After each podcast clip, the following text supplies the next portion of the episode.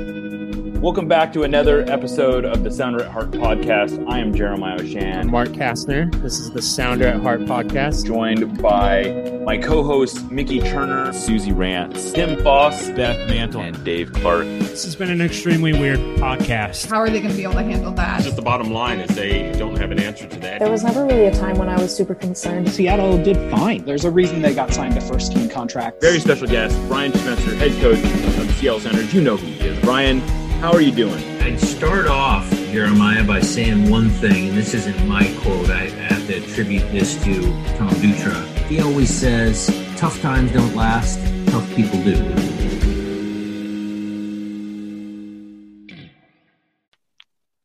Welcome back to another episode of the Sounder at Heart podcast. I am Jeremiah Oshan. Joining me today is. I'm Dave Clark. And I'm Tim Foss. And today is match day minus one for the CONCACAF Champions League final, leg two.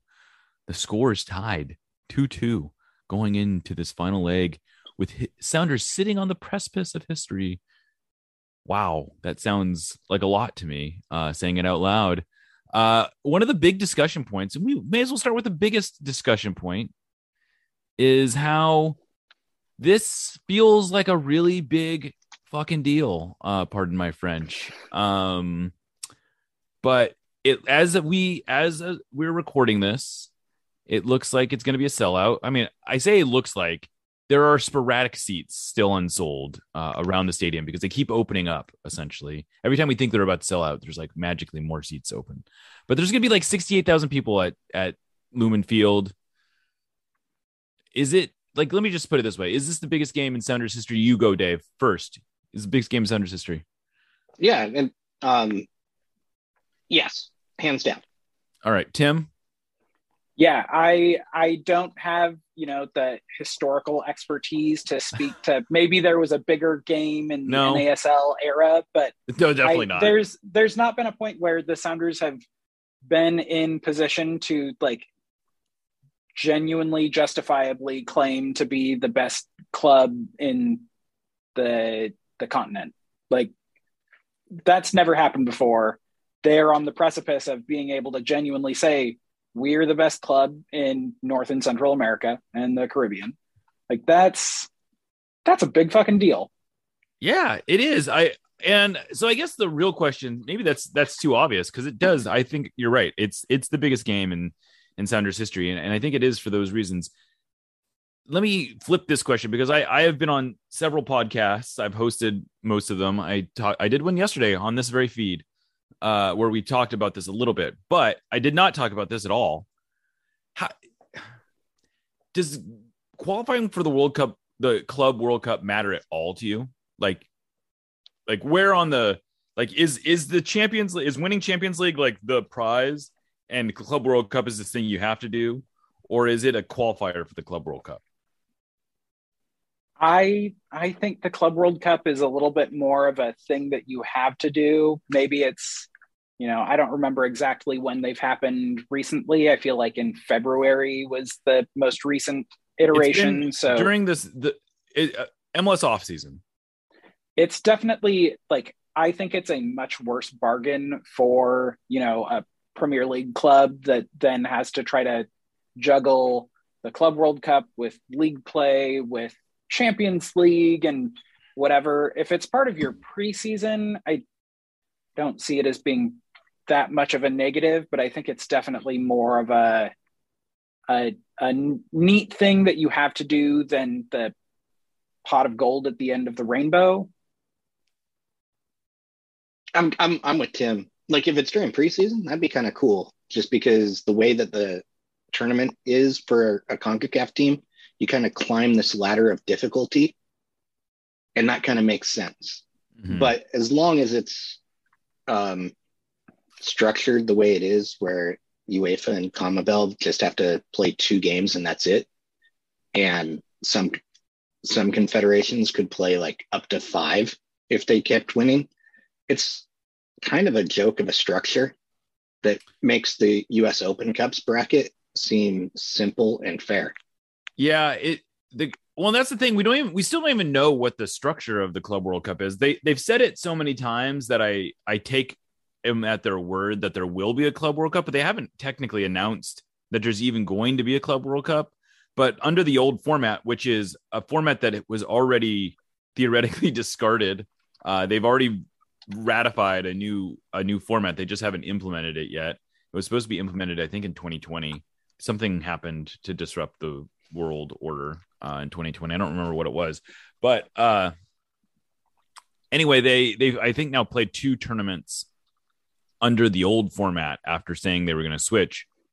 It it we don't know where it's going to be. I don't think it tends to be in the Middle East or in Asia.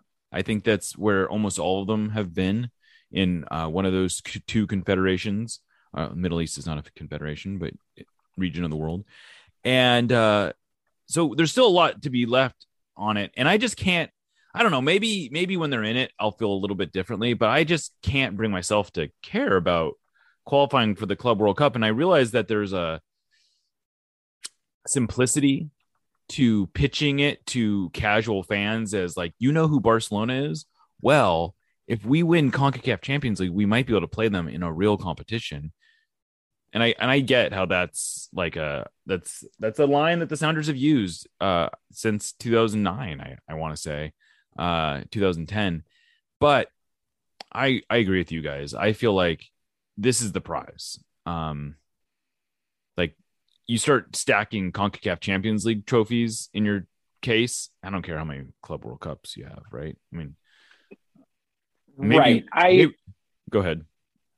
Like i have been you know i most of my time at work is spent listening to podcasts and audiobooks and most of those podcasts are soccer related in some capacity. And there's been a lot of conversation with the UEFA Champions League in the semifinals right now. And the one of the teams involved is Real Madrid and they're one of a couple clubs globally that like at this point they really it's like winning the league for them is nice but winning Champions League is the thing that matters Real Madrid have won an absurd number.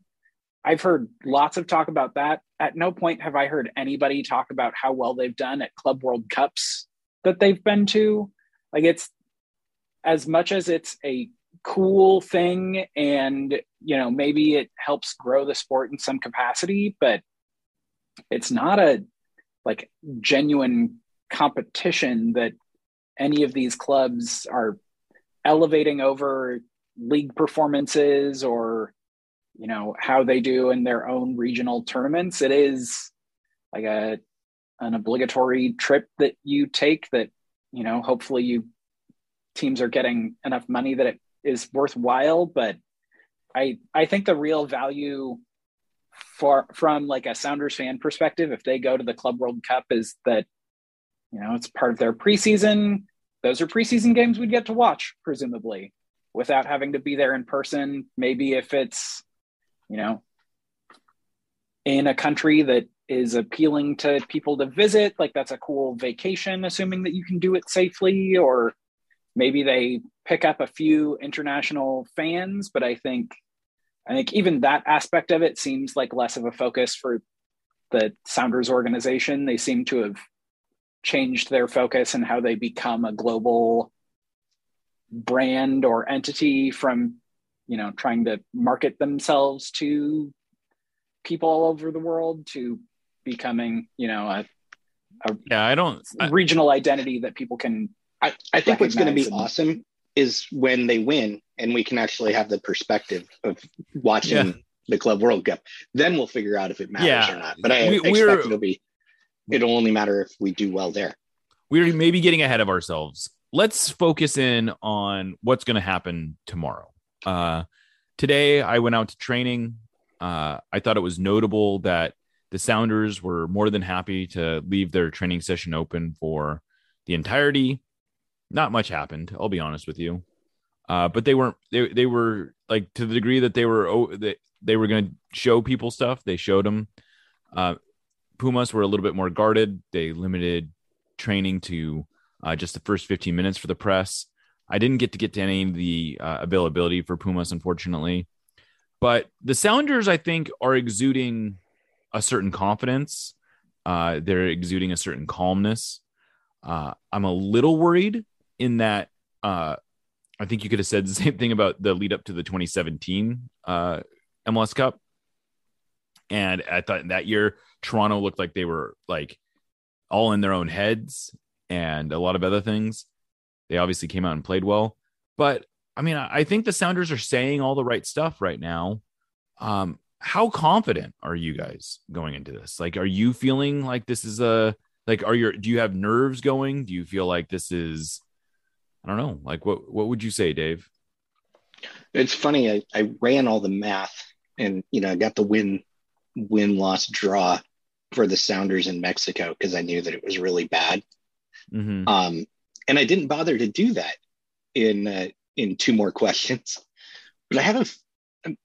I just feel like the Sounders at home, particularly this iteration in big games, um, have been just so good. Uh, you know, I think MLS Cup 2019. Um, yeah, sure, they've looked poor recently, but they get up for Champions League. They, you know, Leon, um, Motagua. The- 11 to 1. They've outscored opponents 11 to 1 at home during Champions League. Yeah. Um, and some of those were good teams. You know, it's not just Motagua that they beat. Like they beat the MLS Cup champions and and and Leon. So, to me, it, it, it's I am not nervous like I was in the various Open Cups and MLS Cups. For some reason, this one's just bubbling in that I'm excited uh, rather than anxious. Um, and maybe some of it's just because MLS teams have been underdogs for so long in the CCL that even if we like, even if the Sounders lose, it'll just be like, well, that's just another loss to a Liga MX team, whatever. Whereas if they win, it'll be like, heck yeah. Yeah. I think uh, that. Oh, you go ahead, Jeremiah. No, no, no. Go. No. Oh, I, I just was going to say, I think the performances at home in Champions League up to this point are definitely a big factor. They, you know, even Motagua, that's not a certainly no slouches. They, you know, earned a draw when they hosted the Sounders, and then the Sounders just lit them up. Um, but even taking the the game away to Pumas into account, Sounders did not look good for significant stretches of that game. And they still, you know, they for a while looked like they just kept it close enough to be able to pull a result away at home despite, you know, terrible weather, difficult conditions all around, playing at elevation. That stadium seems like it's a tough atmosphere to perform in at two nothing like you wouldn't have felt good but you would have felt like it was still doable pulling two penalties out of the last you know whatever the last half of that game and coming home level you got to feel like they're you know pumas might be able to play well with their backs against the wall but the sounders are going to have close to 70,000 people on their side, a field that they're familiar with that Pumas is not. They're going to have all their best players available. I I can't help but feel good about it. I you know, Jordan Morris is going to score one because he's scored in every CCL home game so far. So it's just Is a matter of who else is going to Yeah, he's Oh, uh, I watched one. they posted an Instagram video today with all of the goals from CCL so far, and I noticed after like his second one that ha- like he scored one in the first game, and then he had one in the second, and I was like, oh, he scored in the the NYC game too. Yeah, he did. He's That's right. he's got one in every home game. He's gonna get one in every home game. I, you know, I just feel like he he didn't impact the game as much as we would have expected in Mexico City. I think he's gonna make up for that in this one. I I don't think you shut Jordan Morris out two games in a row. Raul, and the fact that Raul Ruidiaz just has one goal uh, during this campaign, during this whole year, I guess, and uh, he's he. You got to think he's got he's got another one. He's got one in him. Uh, there's a lot of reasons. There's a lot of reasons. I think to like like the Sounders' chances, and I and I don't think like I I don't want to begrudge anyone from feeling nervous or worried, but like I do think there's a lot of reasons, a lot of very practical reasons to be confident. Do either one of you have a concern though? Do either one of you have a like it's I guess it's not that hard to imagine a scenario where they play to zero and the Sounders give up a bad penalty or Dinenno finds some space and scores. But is is there a scenario beyond sort of like a freakish one that you see that Pumas just sort of end up being the better team? I mean, I guess I can imagine scenarios, but they are all sort of things that don't really happen with this team very much. Like the moment suddenly is too big for them and they're in their heads and instead of MLS Cup 2019 it's MLS Cup 2020 or yeah. you know and that again was like a series of individual errors that result in dumb goals. Like it's it's a sport that kind of stuff can happen all the time. The beauty of this situation is that all they have to do is win and it's done but it's also a single game and anything can happen in one game but that's you know life carries risks. You don't get any guarantees. Everything has the possibility of turning out wrong and you just have to hope that it turns out right. Yeah dave you have a you have a anything that you want to speak into um anything you, you you're worried about speaking into the world i'm a little bit worried uh, about that left side just because um when their starter went down and the backup came in and he was supposed to be young and inexperienced and Jordan and Nouhou didn't really take advantage of that. And I kind of feel like, you know, Tim's got me a little more hopeful now just because Jordan's record at home. But I feel like um, if they can't control his service again, that could be a problem. Um, I don't think we're going to see three penalty shouts though. So you know, the, um, we're probably going to watch a rather normal soccer game, um, not a very defensive one where the center referee determines victory. And I think that that's good for the Sounders because, as you have written extensively, Jeremiah, um, they are the team with more international experience, more competitive experience, higher salary, etc. So if it's a normal soccer game, Dinenno probably gets one. Yeah, sure. I, I I would say that if I have a concern about this game, it's one that isn't necessarily based on logic, but it is have some basis in history. And I've been doing a little bit of research under uh, Pumas under uh, Andres Lillini, who's their head coach. Uh, I don't know how many people know this, but he got the job the day before uh, this the I think it was the Aperturas campaign of 2020. So like the old coach resigns on July 23rd. He's appointed. The season starts on July 24th. He's basically the guy who's running the academy. He's not. It's like they just they appoint him head coach. Uh, they end up finishing second in the table that year, and they go all the way to the final where they lose to Leon. Along the way, they uh in the in this I think it was in the semifinals, they lost to Cruz Azul 4-0 in the first leg, come back, win 4-0 on the home leg to and they they went they have a tiebreaker there where the team with the higher in the table automatically qualifies in a tie. So they, that's how they get to the final. Uh, and then this last year, in the first tournament of the year, uh, they you know they play a Clausura and a Apertura. So that was in the Clausura.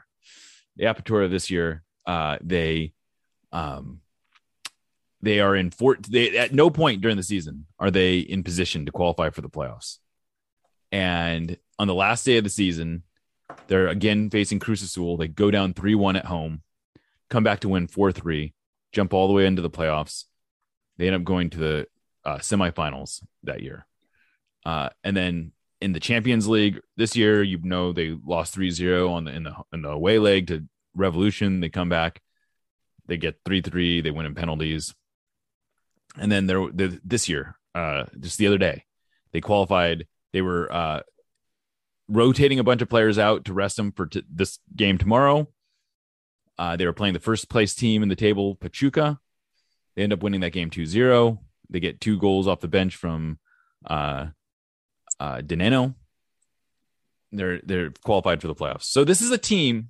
I guess I'm illustrating. This is a team that plays its best when its backs against or against the wall, and more times than not, Dinenno is in the middle of all that that's going on. And I'm not saying that's going to happen, but if it does happen, I imagine that's the nightmare scenario. Uh, and I don't want to speak that into the world, but I think it's something that the Sounders need to be prepared for, and it's something that uh, like I would I would I would guard us against getting too comfortable. If the Sounders go up 2-0, I wouldn't necessarily start popping champagne. Uh, this is going to be a tough game. Uh, Pumas is not a team who is the most talented. They're not a team who have the highest payroll, uh, but they do have a belief in themselves that I think is hard to quantify. And I think the good news is the Sounders also have a belief in themselves. And if there's a reason to be confident about them, it's it's that. It's that this is a team that has been through battles, that has been there before, and I really do believe they're going to pull this out. Uh, and and if they do, it's going to be well deserved, and it's going to be, you know, a crowning achievement really of this of this era of the Sounders. Uh, but does anyone else want to close out with anything? Dave, I, I want to make a recommendation. Dave wrote a great column today about urging people in the crowd to join into ECS with singing. Uh, it's a, it, it gets you gets you a little tingly. Uh, but other than that, does anyone have any final thoughts before we we close this out and we get ready for tomorrow? Maybe just that, you know, a, a big part of the goals that the Sounders gave up in Mexico City were, you know, Javi and Jamar not communicating super well in Jamar's first game back. Jordan and Nouhou not shutting down a guy on the wing, and then Jamar getting out jumped because Dinenno jumped out of the building. I would not expect. We've seen this year Nouhou shut down Mahrez and Mo Salah two of the best players in the world. We know that he is fully capable of doing that to a lesser player as well, regardless of who it is that's lined up on the other side. He, the Sounders are probably not going to sit back. They're going to go at Pumas.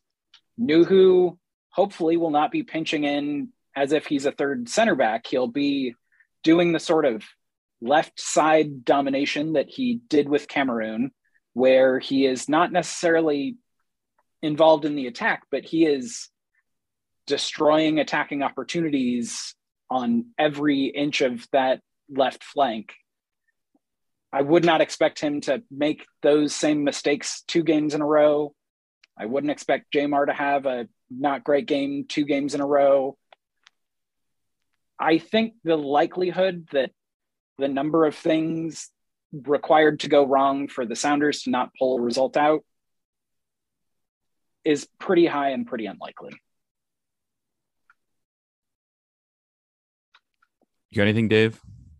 I, I think the this is a constant reminder to uh, just recognize and enjoy the opportunity. Um, and that's not that the players are going to listen, but it's something that you know coaches remind players but it's also something that we we need as fans. There aren't a lot of mls clubs that make it to the ccl final whether or not they win. So that step alone is is significant. And the idea that seattle uh, can fill what 68000 and change on a week and a half notice was it? Um two weeks notice like two weeks notice. Couple weeks. Yeah, yeah. it's uh just bathe in that, bathe in that energy for a little bit. Understand that it, you know, if this is the only time, it's a good time. Uh, I think that is going to be kind of the way that I approach this. The tactics will be fun. Nouhou will be fun. You know, Cristian Roldan just chirping away as he's kicked in every part of his body will be fun. and the ability to just um, overwhelm downtown Seattle with the energy that uh, this fan base has is going to be um, a thrill on a Wednesday night. You know, we we look at you know other clubs might struggle for playoff games in ideal scenarios, and this organization over the many many many years has uh, built into this powerhouse. And for me, um, you know, I, I nothing I can do can help a team win or lose, but the stuff that the three of us do with podcasts and everything else um, can help the community get you know united behind those uh, 90 or 120 minutes and change. Uh, it's just remember to be excited for the whole thing. Oh show up early because as everybody knows uh, downtown seattle with that size crowd um, it's going to take a while take transit if you have if you have any reasonable option of public transportation use it even if you haven't in a long time Yeah. Uh I'd say that might be the best note because it's it's it's a day that should be celebrated. It's a day that you're going to want to be able to celebrate and if you're stressing about finding parking tomorrow, you know, uh getting to downtown on a Wednesday evening is challenging enough. Uh on a normal game day finding parking can be uh complicated, but when there's 68,000 people there and you are probably you, like yeah it's going to be a it's going to be a challenge. And so i would i would set yourself I guess what i'm saying is set yourself up for success. Uh you know if if you can if you can find a way down that doesn't involve you getting into a single occupancy ve- vehicle you might want to try it and it's not just about the environmental though that doesn't hurt. Uh like just you know make good choices as i tell my kids all the time. And uh you know i i i if you're i i, I would recommend biking is a is not a bad option. Uh even if you if you got to do an uber or something like that that's not a bad option either. But i'll leave it at that. Um signing off for uh dave clark tim foss i'm jeremiah shan let's go win this thing I'm this is the Sounder Art podcast, and uh, we'll catch you next time.